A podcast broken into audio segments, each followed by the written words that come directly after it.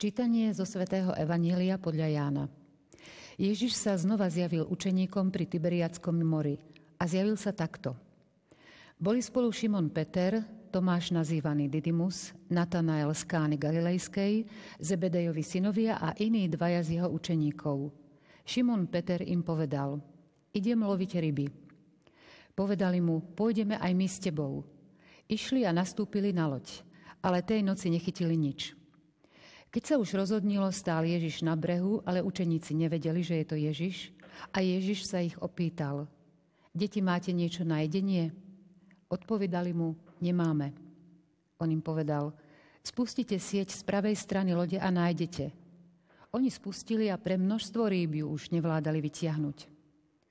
Učeník, ktorého Ježiš miloval, povedal Petrovi, to je Pán.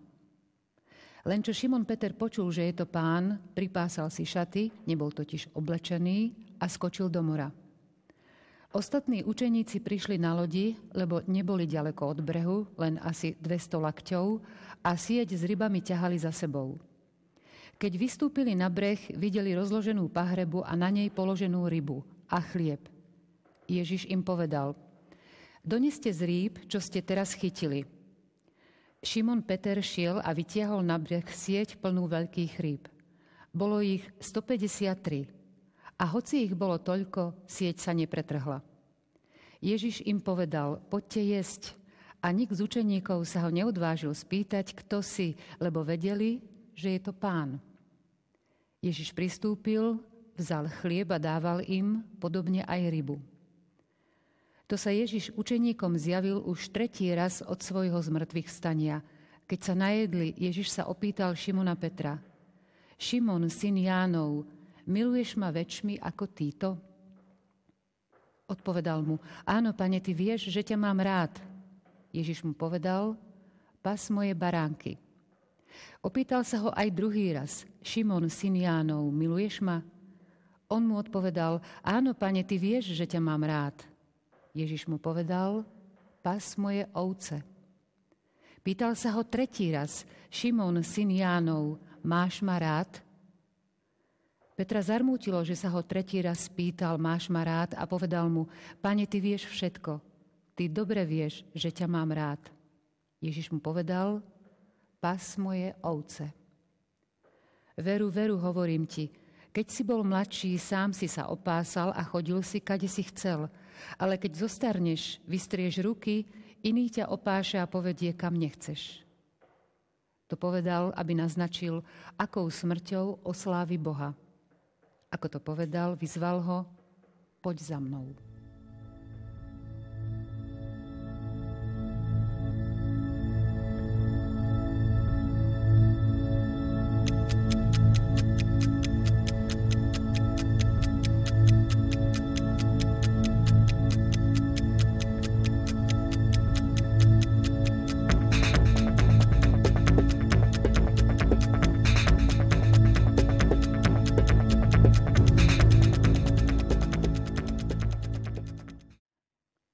Čo znamenalo rozhodnutie Šimona Petra opäť vrátiť sa a loviť ryby. Ako si máme vysvetliť tri otázky pána Ježiša Petrovi, či ho má rád? Odpovede hľadáme v ďalšej relácii Efeta pri sledovaní, ktoré vás srdečne vítame, vážení televízni diváci. Hľadať odpovede budeme s našim hostom, otcom biskupom Jozefom Haľkom. Vítajte. Srdečne vás pozdravujem, ďakujem. Otec Haľko, hneď v úvode sa stretávame s reakciou Šimona Petra, ktorý sa rozhodol, že ide loviť ryby a ostatní mu povedali, že pôjdeme aj my s tebou. Čo znamená toto jeho rozhodnutie? Slová idem loviť ryby pochopíme na pozadí toho, čo sa odohralo niekoľko rokov predtým. Keď Ježiš tiež stojac na brehu Genezareckého jazera povedal Petrovi, pozývam ťa, aby si sa stal rybárom ľudí. Čiže ak Peter teraz hovorí, idem loviť ryby, ako keby znechutene hovoril, že to pôvodné povolanie, to pôvodné povolanie loviť, stať sa rybárom ľudí, skončilo fiaskom a neplatí a nebude pokračovať. Sú to slová znechuteného človeka, ktorý si myslí a ktorý nevie, nevládze uveriť, že to, čo sa stalo na Golgote, čo bolo súčasne aj jeho veľkým zlyhaním, pretože on niekoľko hodín predtým trikrát povedal, že toho Ježiša z Nazareta nepozná a nevie, kto to je, tak pod vplyvom mnohých týchto dojmov a najmä teda po Ježišovom pochovaní hovorí Peter, idem loviť ryby, vraciam sa k svojmu pôvodnému stavu, k svojmu pôvodnému povolaniu. Čiže je to akési zošmyknutie sa späť, akýsi návrat do pôvodného kolobehu vlastného života. Uzavrel tú kapitolu. Uzavrel tú kapitolu, ktorá, ktorú, teda čas, ktorý prežívali s pánom Ježišom a zrazu teda už to zhodnotil, že už nie je nič aktuálne. Peter dal bodku za Ježišov príbeh a vrátil sa do situácie pred približne tromi rokmi. V tomto zmysle slova Peter vlastne reprezentuje všetkých ľudí, ktorí sú akýmkoľvek spôsobom znechutení z toho, že sa snažili realizovať nejaké veľké iš- veľké myšlienky, veľké ideály a keď sa im nepodarili, tak sa, tak sa vracajú späť do svojho pôvodného stavu, do svojho pôvodného povolania. U Petra navyše je to o to vážnejšie, že tak povediať strháva zo sebou aj tých, ktorí ho nasledovali a pred ktorými viackrát vyhlásil, že on nikdy Ježiša nezaprie, on Ježiša nikdy neopustí. On nie. A napokon v tejto konkrétnej ťažkej krízovej situácii idú s ním. Aj oni idú s ním loviť ryby, hoci pôvodne sa mali stať rybármi, rybármi ľudí. A toto je situácia, do ktorej potom, potom vstupuje pán Ježiš, pretože potrebuje Petrovi položiť niekoľko veľmi závažných otázok, ktoré sa týkajú nedávnej minulosti od tohto príbehu, ktorý sa práve odohráva. A oslovuje ich deti, máte niečo na jedenie? To je e, veľmi zvláštna otázka, ale opäť v Ježišovej pedagogike v tom kontraste im niečo vyjadruje. Oslovuje ich deti. Ten, kto niekoho osloví dieťa moje alebo deti moje, je spravidla ten, ktorý ich síti, ktorý im dáva niečo aj na jedenie a na pitie. A tu hovorí, deti, máte niečo na jedenie?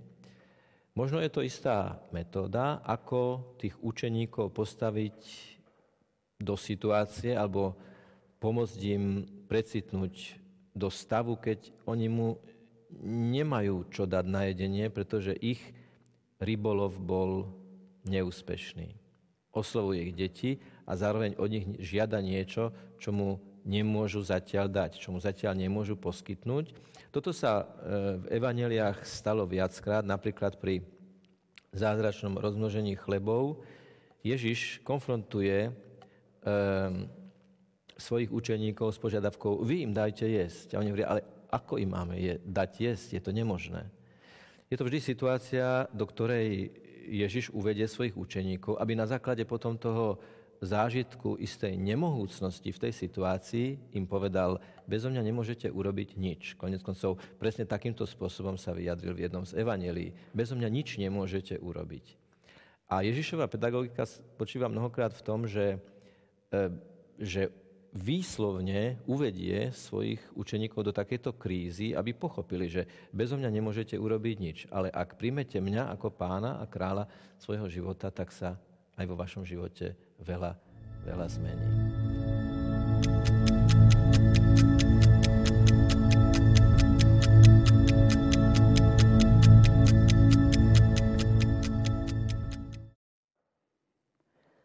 Spustite sieť z pravej strany lode a nájdete.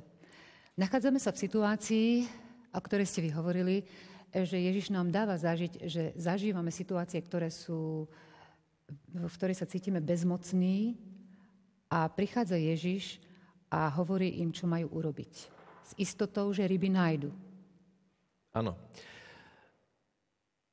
Ježiš má pred sebou skúsených rybárov, ktorí nechytili nič.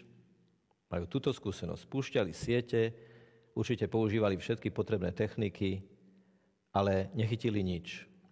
Treba povedať, že to boli rybári, ktorí sa vrátili k svojmu pôvodnému povolaniu. Čiže tu nie je len o schopnosť vykonávať toto povolanie, ale aj správnosť rozhodnutia vrátiť sa k tomuto pôvodnému povolaniu. A je tu neúspech. A vtedy im Ježiš hovorí, spustite siete z pravej strany. Pravá strana v biblickej symbolike je tá správna strana.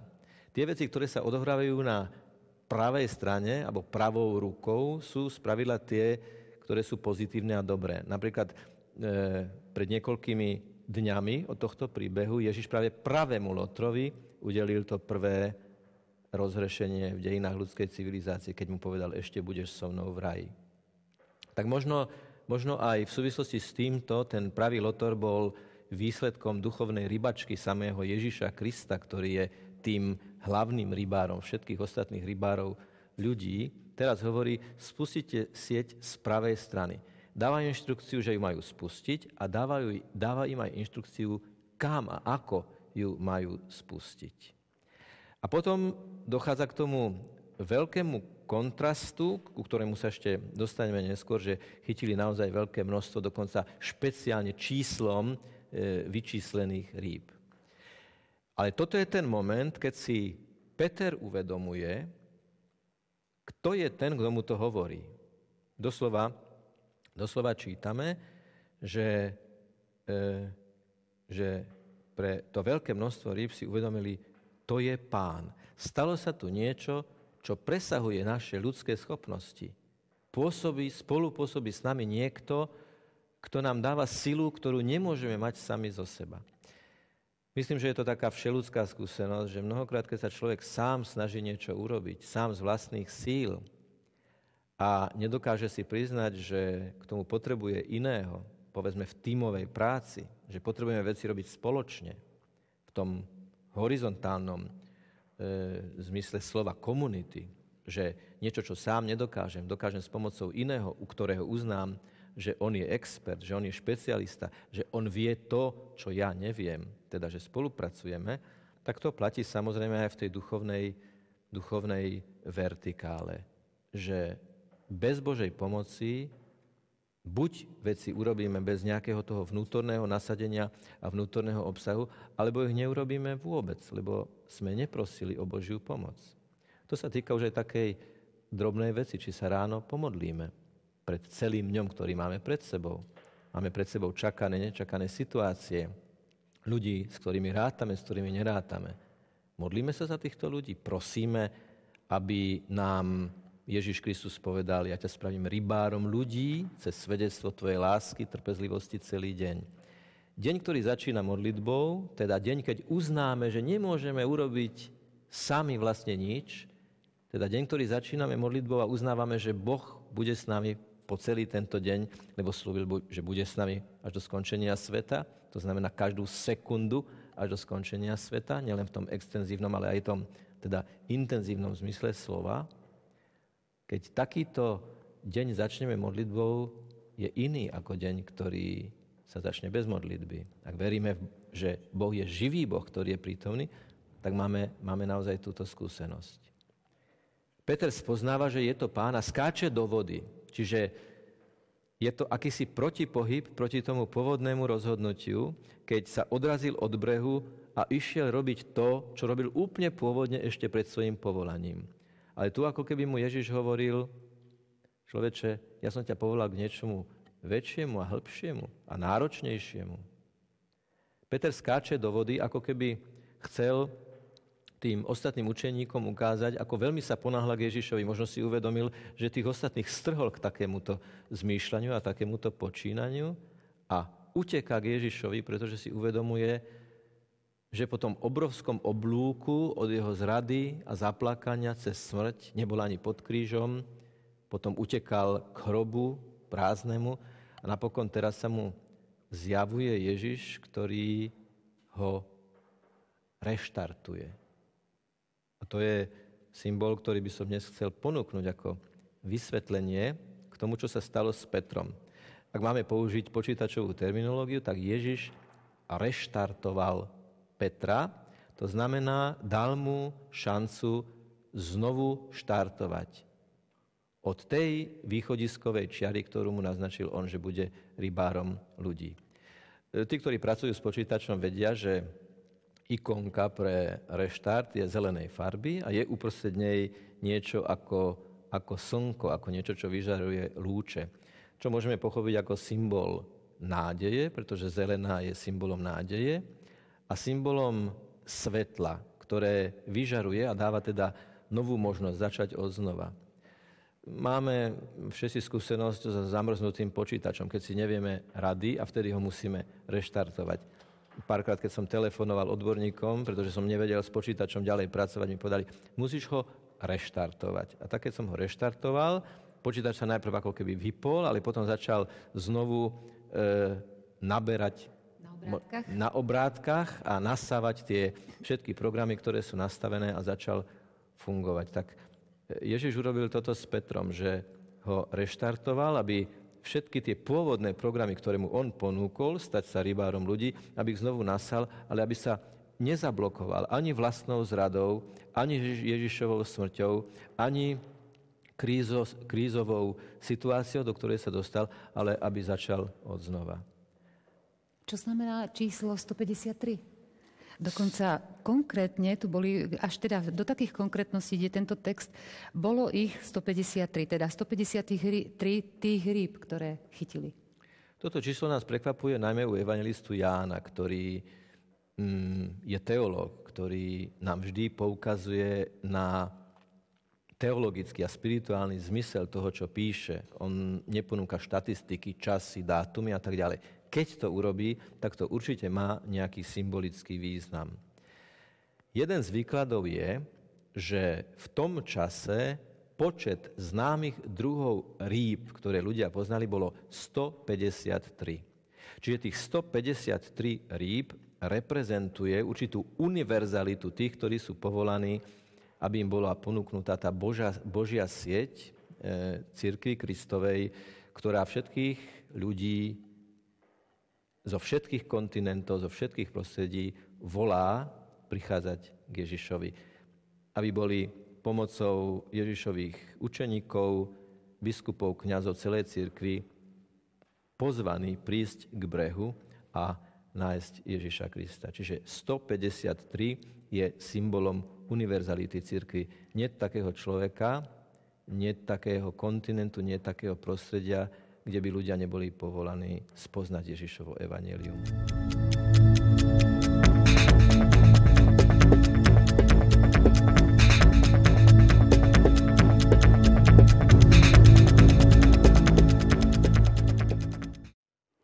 Šimon syn Jánov, miluješ ma väčšmi ako Týto? Šimon syn Jánov, miluješ ma? Šimon syn Jánov, máš ma rád? Tri otázky na Šimona Petra. Či má pána Ježiša rád? Aké majú význam? Aký majú význam? Rehabilitačný význam majú tieto otázky, pretože ako sme už o tom hovorili, vlastne Ježiš v týchto chvíľach reštartuje Petra. Uvádza ho k tej pôvodnej horlivosti, s akou prijal svoje povolanie stať sa rybárom ľudí.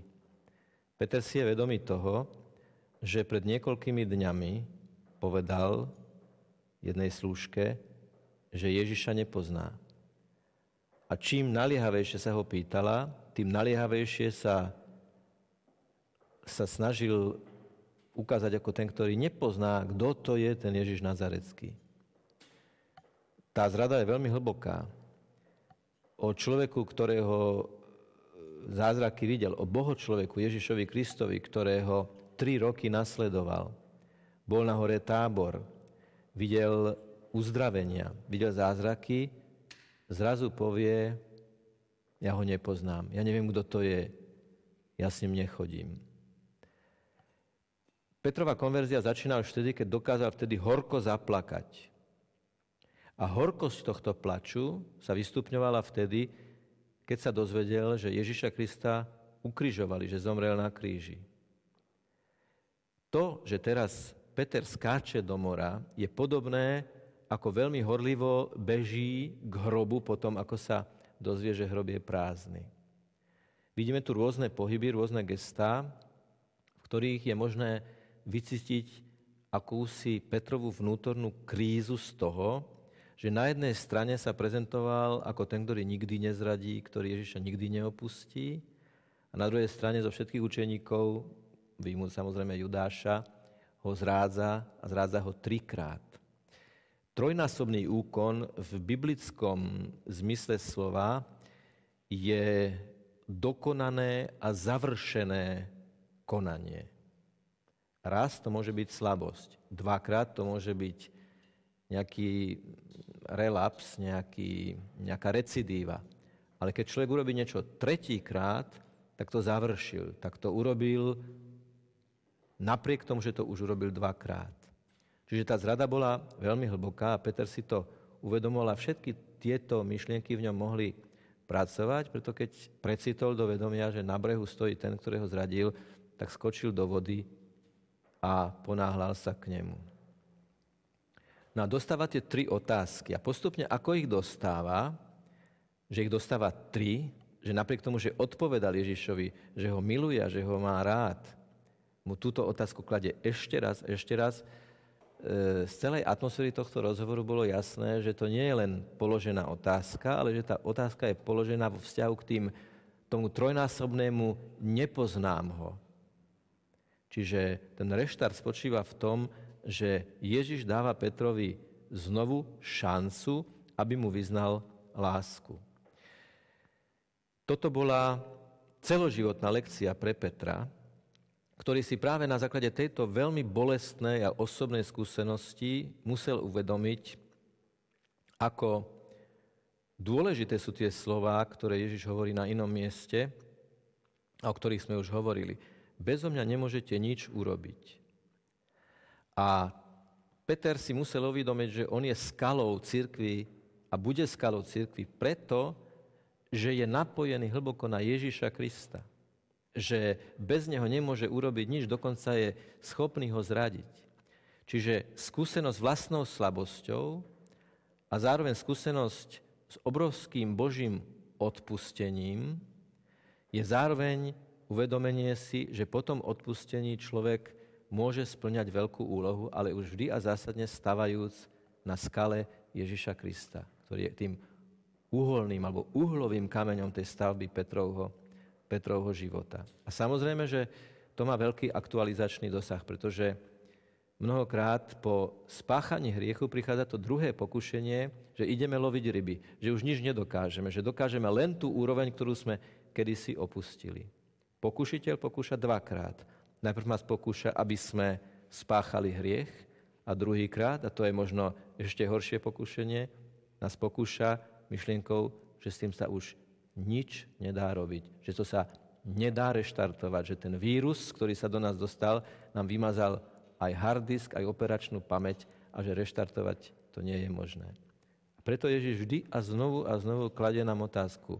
Ja ti dávam šancu znovu nielen vyznať mi lásku, nielen deklarovať trikrát, že budeš mojim učeníkom, ale že tak aj budeš konať. Preto hovorí, raz príde ten, ktorý ťa opáše a zavede tam, kam nechceš, ale ty pôjdeš a takto ma osláviš. Ako môžeme potom chápať Petrovú odpoveď? Pri tretej otázke hovorí, Petra zarmútilo, že sa ho tretí raz spýtal, máš ma rád. Prečo ho to zarmútilo? Tento zarmutok je uzdravujúci zarmutok. Je to vnútorná bolesť duše, ktorá ale zároveň tú dušu očisťuje. Práve preto, že si uvedomuje, že tie tri položené otázky sú aj tichou výčitkou tej zrady, ale v tej výčitke je zároveň uzdravujúca láska. Teda Peter túto výčitku od Ježiša nemá prijať ako niečo, čo ho má vlastne len nejakým spôsobom zakonzervovať v tej jeho frustrácii. Ale zároveň je to, a zase použijem ten výraz, možnosť reštartu, čiže nového začiatku. Stretávame sa s tromi poslaniami, ktoré mu dáva Pán Ježiš. Pas moje baránky, pas moje ovce, pas moje ovce. Čo sa tým, aký to má význam? Stať sa e, najvyšším pastierom cirkvi a mať ten zážitok, že ak mám byť dobrým pastierom, tak predtým ešte musím ja uznať nad sebou nejakého pastiera. Každý človek, ktorému je zverená nejaká autorita, každý človek, ktorý má akýkoľvek dosah na druhých ľudí, je v istom zmysle slova pastierom. Otec je pastierom svojej rodiny, vedúci pracovného tímu je v istom zmysle slova pastierom svojho pracovného tímu. Človek, ktorý má nejaké spoločenstvo, modlitebné spoločenstvo, kňaz alebo biskup, je pastierom. Biskup je pastierom v celkom osobitnom zmysle slova, aj z osobitného povorenia Ježiša Krista. Ale každý pastier, ak má byť dobrým pastierom, tak musí byť ešte predtým dobrým, pokorným človekom, ktorý uznáva, že jeho pastierom je Ježiš Kristus a že on ako pastier má všetkých, ktorých vedie ako pastier, viesť k Ježišovi Kristovi. Povedané inými slovami, človek sa nemá snažiť byť svetlom, ale oknom, ktoré prepúšťa to jediné pravé svetlo, ktorým je Ježiš Kristus. To je ten pravý reštart. Otec biskup, ďakujeme opäť za vysvetlenie, za návštevu u nás, alebo ja teda vám. U nás spolu doma. Ďakujem veľmi pekne a ja vám prajem všetko najlepšie. Aj divákom televízie Lux. Ďakujeme. Vážení televízni diváci, s vami sa opäť stretneme o týždeň pri ďalšej relácii EFETA. Dovidenia.